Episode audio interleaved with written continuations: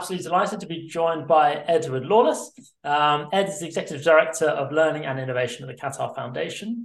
Um, Ed spent many years prior to his current role um, working in international schools around the world. And in this conversation, uh, we'll be discussing a range of topics covering professional development in schools, uh, including current best practices, how schools can leverage their own staff to optimize professional learning, uh, and how you build buy in among staff to engage fully in professional learning opportunities. So, yeah, great to have you uh, on this discussion, uh, Ed. Very good to be here, Max. Awesome. So yeah, if we could just maybe start with uh, yeah, if you want to just do a quick um, quick introduction of yourself, a bit about your your professional journey today, that would be great. Sure. Um, education, English English teacher from start and still there in my soul, deep in my soul.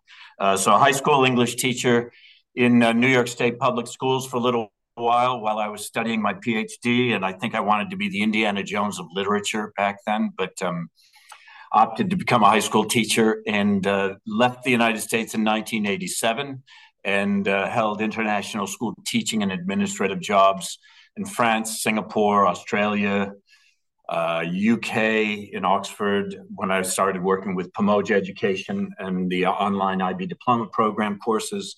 Um, then into Japan and Tokyo for a few years, working with school group there, in China and Hong Kong with the Harrow School Group, and now here in Qatar uh, with the Qatar Foundation and pre-university education. Generally, um, been working with school groups and most part international baccalaureate and spent a few years, as you know, working directly for the international baccalaureate and um, as regional manager for professional development for Asia Pacific. Yes. Brilliant stuff. Fantastic. So yeah, so diving diving straight into it. Um, so in in your experience, having worked in you know like you said many many international schools and school groups um, and education settings, um, how adept would you say are schools at understanding um, their own professional development um, learning needs for, for their staff?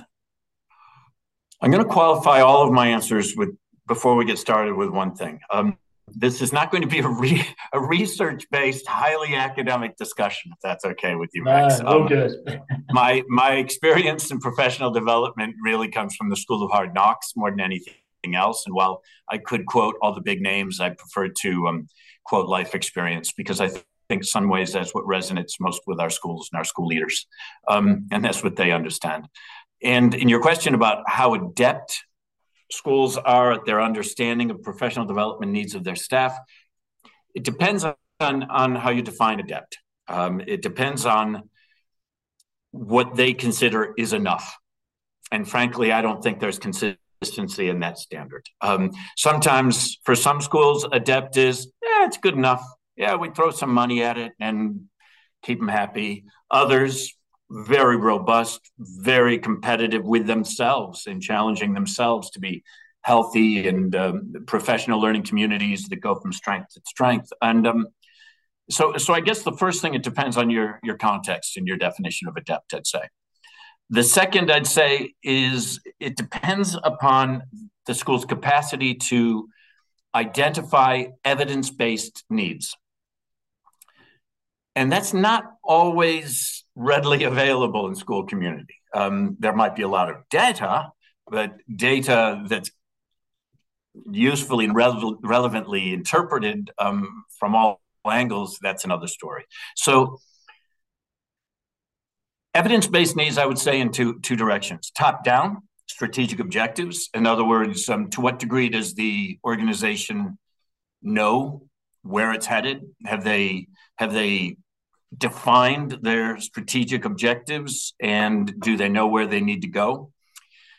And what are the implications in that top down? And I know I'm being brutally vertical in that, but those are the facts, aren't they? That schools know where they want to go and they want their staff to get there. Yeah. There's a big gap because sometimes schools aren't very clear in defining that for their staff.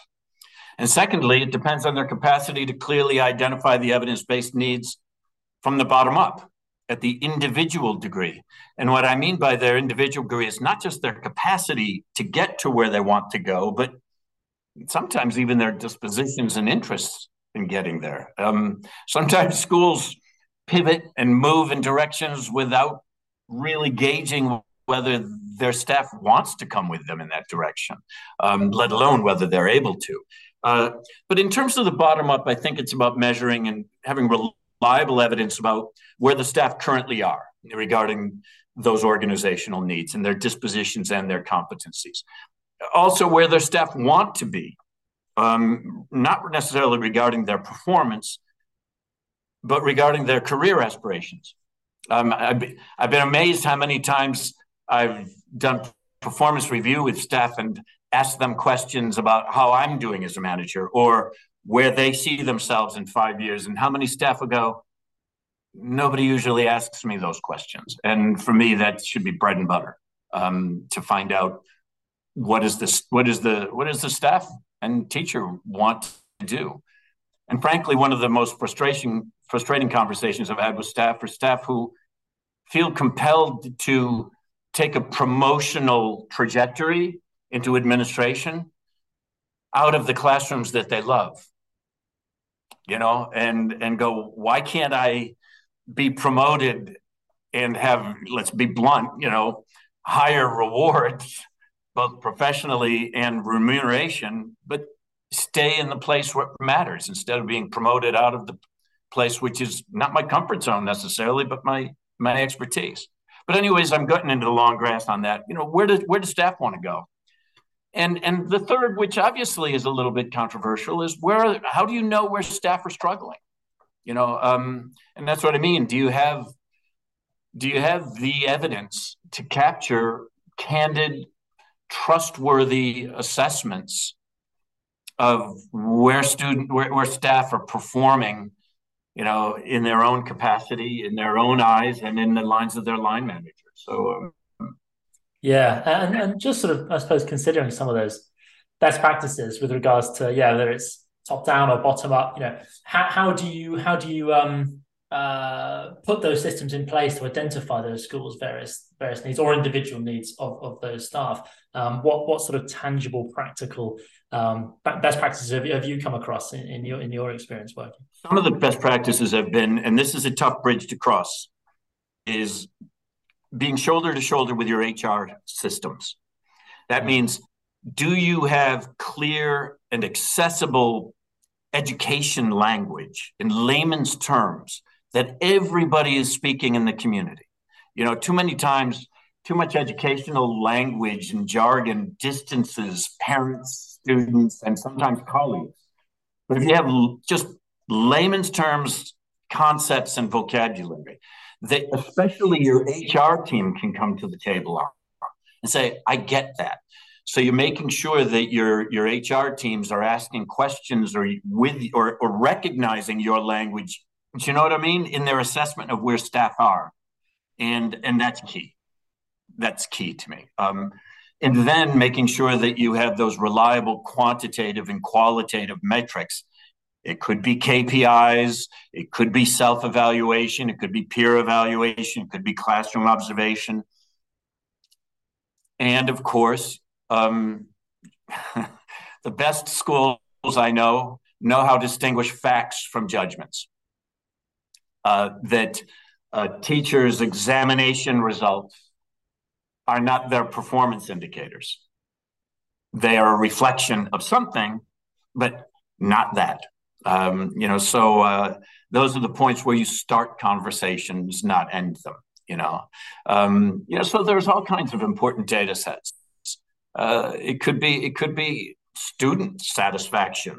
You know, I, and I don't find a lot of schools that are doing what we started doing here is a school climate index, where school by school and across the community, we're judging the hidden curriculum. We're starting, well, not judging it, we're trying to tap into how happy are our communities? How happy are our staff?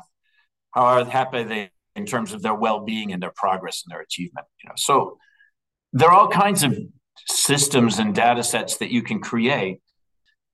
But that's actually the third piece. It's not just the language and the systems uh, in terms of speaking the same language, but is the data coming down pipes that are reliable?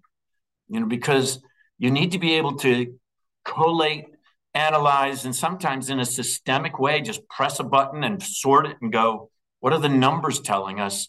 And let that start a more profound individual or focus group discussion to define needs. And one more thing, Max, I would say we've only talked about needs. Um, schools sometimes are very weak at identifying needs, they're even weaker at identifying priorities. Because you could have a whole room full of needs, but trying to get everybody and the stakeholders together to determine, okay, let's put these in a rank order and how we're going to address them, that's a whole nother story. You know. Yeah. I sound depressing already, don't I, Max? No. it's just so multifaceted, isn't it? It's um there's so many moving parts to yeah, it's there's there's the the needs of having to record it, but then with that data, what do you do with it? And you know, it's yeah, it's it's massive. It's a massive task, isn't it? And it's just such a fundamental thing that underpins everything that a school does, doesn't it? And like you said, the well-being of the staff. You know, it's just something as as well simple or as complicated as that is um, is is so key to to try and measure. I mean, do you have any advice on how how you've gone about trying to measure that with regard to sort of the well-being piece? That's obviously a, we do, we, it's, so, it's fundamental. No, so we have, and I won't go into the long grass of the, the types of questions, but we have questions about their own satisfaction, their own well-being, their own, own sense of safety and safeguarding. You know, to what degree they in in their community, um, and you know that goes for all students. And you know, some of those questions have actually even been modified for some students in the community so that they're able to access and contribute that, um, and as well as you know the parent community as well it's important that we're getting that 360 degree perspective. As I said, now we just, it was a long slug and the team has done a great job, but it's the first time we've been through it where they've just crunched that data. They provided individual reports to each school. And now that school, each school is sitting back and going through, okay, um, let's go through the key indicators. What are our uh, what are our surveys, our satisfaction surveys to staff saying? What is our school climate, our needs analysis that we're putting out to everybody? What our school climate surveys say?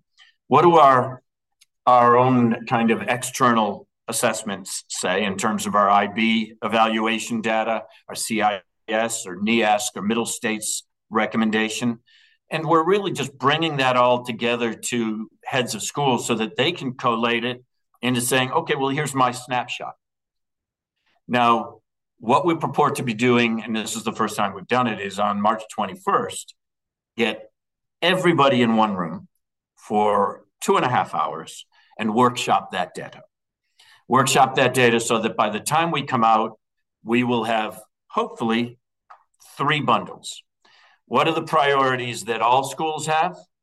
What are the priorities that some schools have? And what are the priorities that are unique to your school alone? And, you know, frankly, that's an essential activity before you can do anything like budgeting, you know, and, and seeing in the collective, how can we now leverage this collective need so that we can get more competitive rates on affordable solutions? You know, that we can, instead of, as you know, these siloed communities where one school goes out and finds the solution and then they crow about that solution to everybody else and everybody goes well, why wasn't i invited? You know? Yeah, and it it's that kind of look at it when the right hand doesn't know what the left hand's doing i i blame the brain you know? Yeah. so we're trying to we're trying to make some connections and and be more shoulder to shoulder in our mm-hmm. pd planning. And and it's it's going well. It's going very well. And and now just sort of touching on those um those opportunities, those professional development opportunities and services. Um, generally speaking, um, you know, from from what you've seen in, in, in, your career, how how good are schools at sourcing relevant and suitable professional development opportunities and services? Um, you see, this is one of those dangerous questions. should be. Um, two things. Uh, and and and and I'm going to use a simple word that's reductive, but um, what are your criteria for trust? You know, trust is what it's all about. Who do you trust and why? Um, so sometimes who you knew or who you know is is really hamstringing schools, you know, or who's got the flashiest presentation through LinkedIn or who's trending, you know. I'm amazed at how good educators have become at self promotion. All right, and and educational specialists. Um, and and uh, you know, and and bravo to them. They're doing real. And some of them are really. It's not just fluff, obviously, if they've got that reputation, it's for a reason. But you know, if you don't have clear objective criteria to gauge what your solutions are, then you're going to be in trouble. It's going to come down to personal preference of school leadership. It's going to come down to personal trust of who you know. And I've always been a firm believer that two things good ideas can come from any direction. And, and sometimes the answer is in your own backyard. Uh, and again, that's trust. But we know prophets are never recognized in their hometown, right? So, in terms of the latter, I don't think schools are good enough at canvassing for their strengths and celebrating their strengths and cross pollinating those strengths within or across the community. Um, and I think schools could be better at that. We're certainly taking strides to do that. Um, and in terms of then seeking external solutions, uh, in terms of some of the objective criteria, here obviously we work on the basics of professional profile. You know, what is the reason for your recognition? You know, what's your past experience or qualifications? Is it publications? Is it research? We know, you know, are people doing more than trending? You know, and are they doing more than just a one-hit wonder? You know, coming in, stirring, and then moving on. Um, but aside from the professional profile, is is their contextual relevance and their cultural responsiveness? You know, is it the right fit for your school need, or is it the latest thing that everybody else is doing? So I need to get on board. Um, so you know, is it contextually relevant to your school needs? And here, especially in Qatar, cultural responsiveness is just as important. You know, every day I'm very careful with this face about what I'm recommending, you know, in a community that I've only been here for six months. You know, so my job is to really ask empowering questions and tease those needs out and help to match them. And and you know, it's a it's a, it sounds like a corny phrase, but we try to be global, global and local, and and recognize and respect that we need to be locally rooted but globally minded when we're finding those those solutions. Both in that's core to the type of students that we develop, but it should also be core in terms of the type of PD that we source. Um, but look, the other three key things I say is: is it accessible? And accessibility here for me means time, language, and cost. You know, can is it going to be you know anybody who says, "Oh, I only do online and I can only or I only do it face to face and I only do it under these conditions. You know, and, and that's just not going to work for most school groups that are on a budget, you know. Um, is it sustainable? To what degree is what they're going to do going to empower the institution to be independent rather than build dependencies for future services? Um, and I don't mean to be a suspicious New Yorker, but because I don't think, I think most professional development specialists are the former. I think they are authentically empowering communities towards self regulation and, self, and independence um, in that side. But that's an important part of, of sustainability. Um, and the last I would say is uh, impact, uh, measurable impact. And that's hard that's really hard. You know, uh, I don't know what the answer is because isn't that the holy grail? Isn't that what most people are looking for? You know. Yeah, yeah exactly. Yeah, and and you mentioned there something about um, uh, you know around sometimes the, the solution is actually in your own backyard. And um, a lot of schools can can uh, you know leverage fantastic knowledge and, and, expertise within their own staff can't they? So um, you know what are some of the ways that, that schools can leverage um, their own staff and internal expertise to to optimize professional development and learning in their school? So one of the things i love about and i have always liked about being an educator is the intangible rewards, right? You, you, know, the fact is, educators tend to be motivated by other things than the bottom line. Otherwise, we probably wouldn't be doing this. But um, for us, sometimes those intangible rewards is just being celebrated, being recognized, um, or even just the altruistic and, and, and personal reward of seeing what you know help somebody else. I mean, as an educator, that's what we do with students. That's what we should be doing with our colleagues as well. Although I've always found it fascinating how the same educators who in a classroom of rampant 12, 12 year olds can master and control that class get all self-conscious and and nervous in front of, of their peers or adults it just boggles my mind you know that they're lion tamers by day but then nervous about going into one of the safest what should be one of the safest environments possible yeah. um, max so i don't know if i answered your question about concrete ways but look obviously vertical and horizontal learning communities whether they're face to face, job alike, or whether they're online forums. This is really, really easy. Mm-hmm. And um, one thing I did when I was with the Harrow Group um, in uh, in Hong Kong, working with the Harrow schools, is we we simply made sure that we were creating professional learning communities and keeping them going by um, every week a different leader would select an article or a research piece or even a blog that they found was relevant we translated it either from English to Chinese or from Chinese to English. We gave a few bylines and perspectives. We just every week we threw it into the discussion forum as chum in the water to try to stir discussion.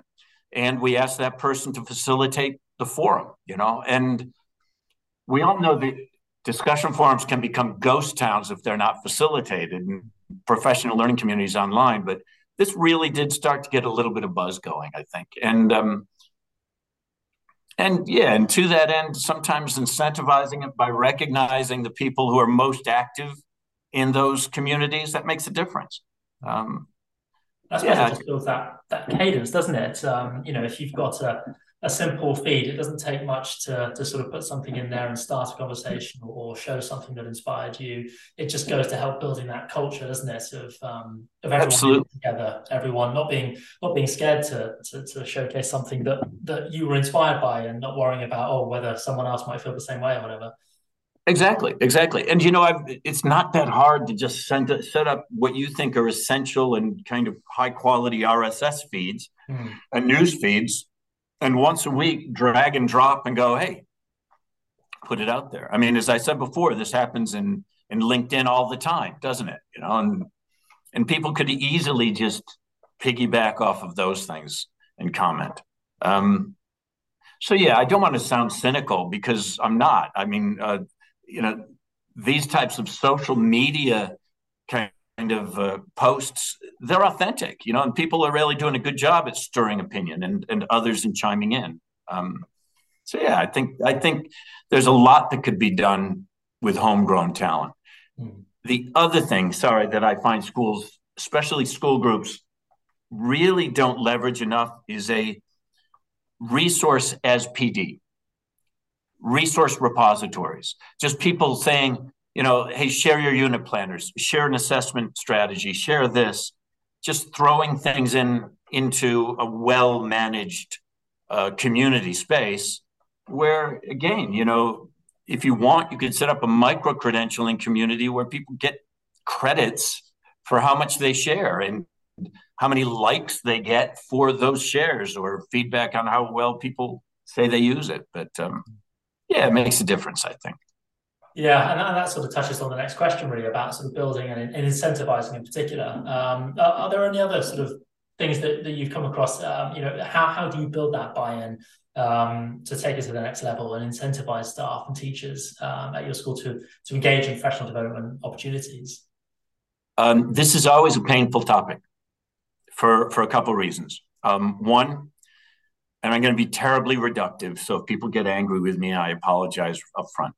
But um, you have two approaches to incentivize, right? It's carrots and sticks, right? Expectations, or you know, recognition versus expectations.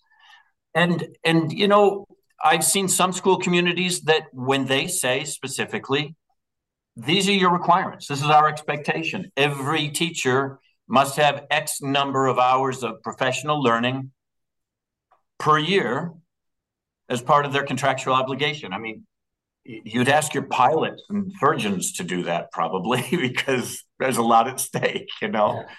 you know on the on on the other hand, I don't think that they're as open handed and flexible about respecting a student centered, learner centered culture where you let the teacher drive a certain, a large portion of what that means.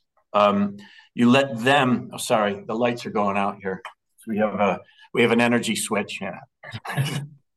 but we lost we are sustainable here at 2F. Um, but um, yeah, so so letting the teacher drive what they do with those hours or a large portion of it. So what we tried to do, and we did this at Harrow, and I think it's a good concept, is you have three strands of professional development opportunities. You have core learning, which is non-negotiable. It's it's required. It could be new teacher induction, or it could be induction because you have a new system that everybody needs to get their head around. Um, you have professional learning, which is the large part of what does the evidence say you could or should be doing.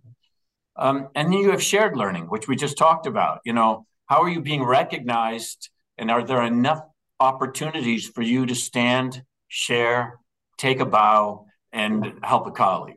You know, um, so those are kind of the the the sticks and the carrots. You know what I mean? If you're incentivizing it and recognizing that, it can work well. Mm. But the final, most painful thing that I, I, everybody talks about is time time. Um, our, our school building as the most valuable resource in schools. I'd say it, you know, and the prep hours in a timetable for staff, not enough. So what's happening? They're staying after school for PD, or are they coming in on the weekends for PD, or are they expected to, you know, during their holidays? You know, it's that that's the hardest thing, really.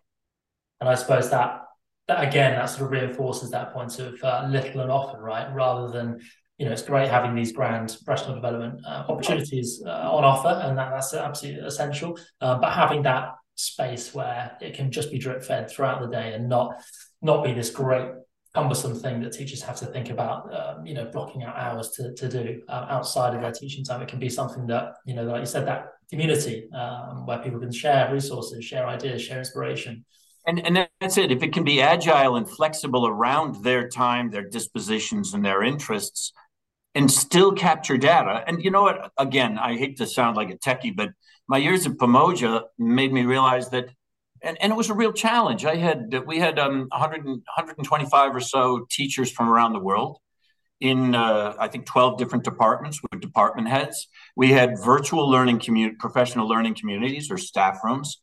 And those those heads of department did an amazing job of not just the induction, but also moderation and ongoing professional development, management of asynchronous forums. Um, and, you know, they just kept it going of themselves.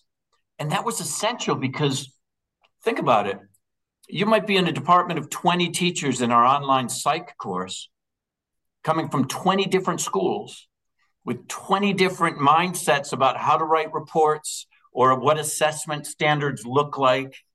And um, we had to really constantly bring these people together um, on their own terms when they were available. Um, and look, that's where it taught me that it can be done. Um, it also taught me that sometimes a good PD isn't about me.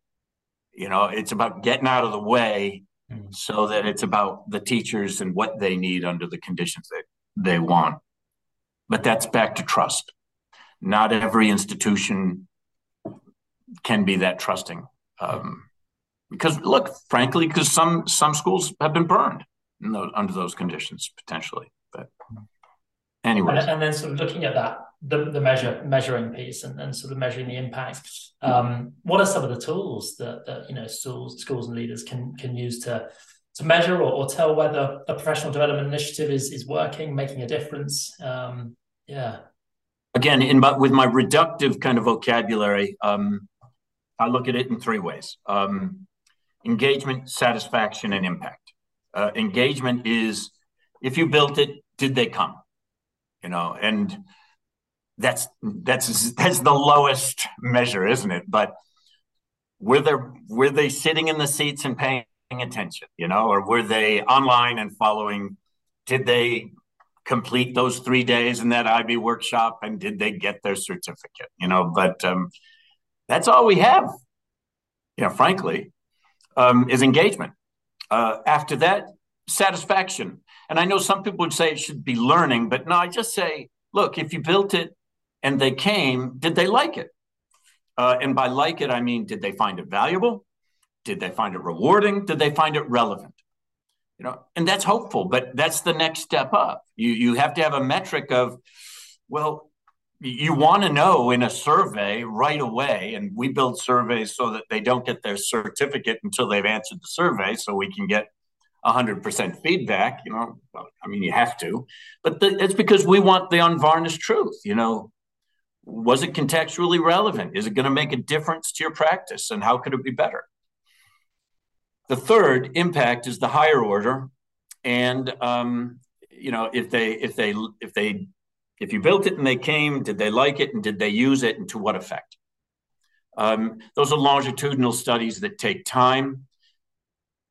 And so one of the things that we're doing here is we're trying to build in cycles and track activities so that we can come back in focus groups with them three months later, six months later, a year later. What do you do? I mean, how often before they get survey fatigue and just say, leave me alone, will you? You know, it's a hard thing to gauge, but you do want to know. And partly because that's where your shared learning comes in. If you get somebody who has actually used it and can crow about it, then put them back on a stage and say, show us how this training made a difference to your practice. But look at real impact obviously comes in terms of learner outcomes. Those are those are long-term longitudinal indicators. And for some some learning outcomes, we all know there's so many variables at play.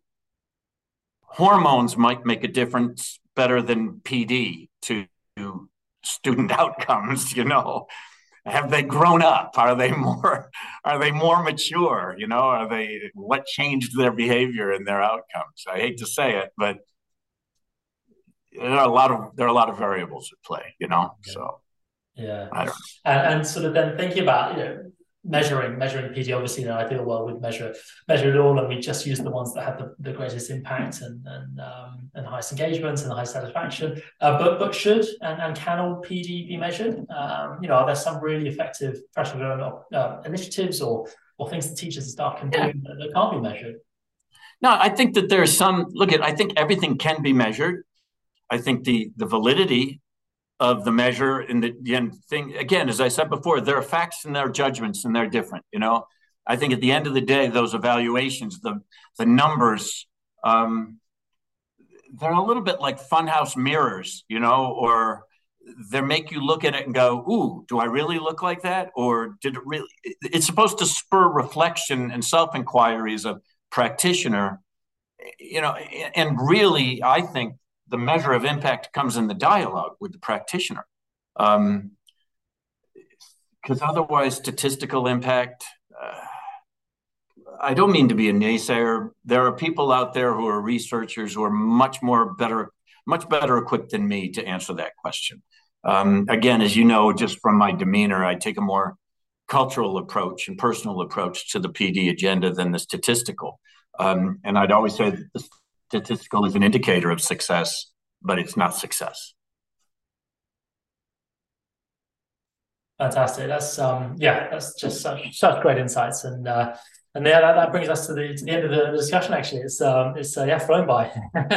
Thanks so much, Ed, for, uh, for for taking that time. You know, some great great insights that I'm sure many of our members will find so so useful. So um yeah, looking forward to. No, that's great. And look at I just I just closed by saying um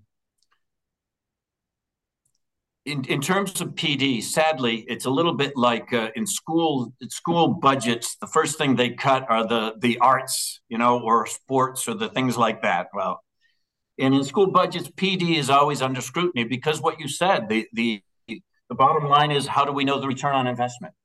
Um, and again, I'll come back to that word on trust.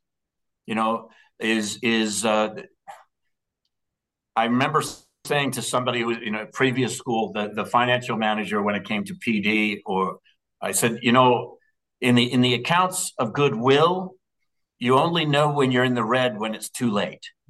you know. And and so in terms of the risk analysis, why would you hedge your bets? You know, why would you take that risk? Um, and the other great memory I had is a is a when I was at Hale School in Perth in Western Australia, I worked under a guy named John Inverarity, who was a uh, former cricket legend in Australia, which qualifies you to do almost anything, of course. Yeah. but he happened to be a great educator and school leader as well. And I remember he was challenged by his board about uh, the expense of staff having free lunch in the dining hall with the boarders. And uh, they said, mm, This is an expensive item. You know, it's all just going to staff. And he said, No, that's that's distributed across our, our pastoral care budget and our professional development budget. And they said, What's the logic in that? He said, Well, when that staff member walks into that dining hall, he's going to make two choices. Do I sit next to a student? In which case, nine times out of 10, the conversation is going to be a form of pastoral care. Or do I sit next to a colleague? In which case, nine times out of 10, he's going to talk about practice, and that's going to be professional development. And that was the end of the conversation. you know? Now, there was no measurable return on investment, but that single thing, he was absolutely right. You know, it was an intangible return on investment that contributed to the goodwill, and it contributed to the work ethic, and it brought teachers closer to students and teachers closer to colleagues. Mm. So yeah. I know that's not statistically valid, but um, it's probably worth considering for something. But it's all these little things that will add up, won't they? You know, after a while, you know, it's um, it's just these little tweaks and little adjustments that, that you can make to bring people closer together, foster that collaboration, communication. It can only be a good thing, I think, ultimately, can't it? Absolutely, absolutely. Fantastic.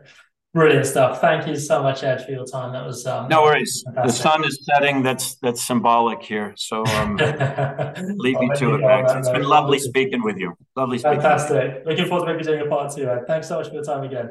Thank you.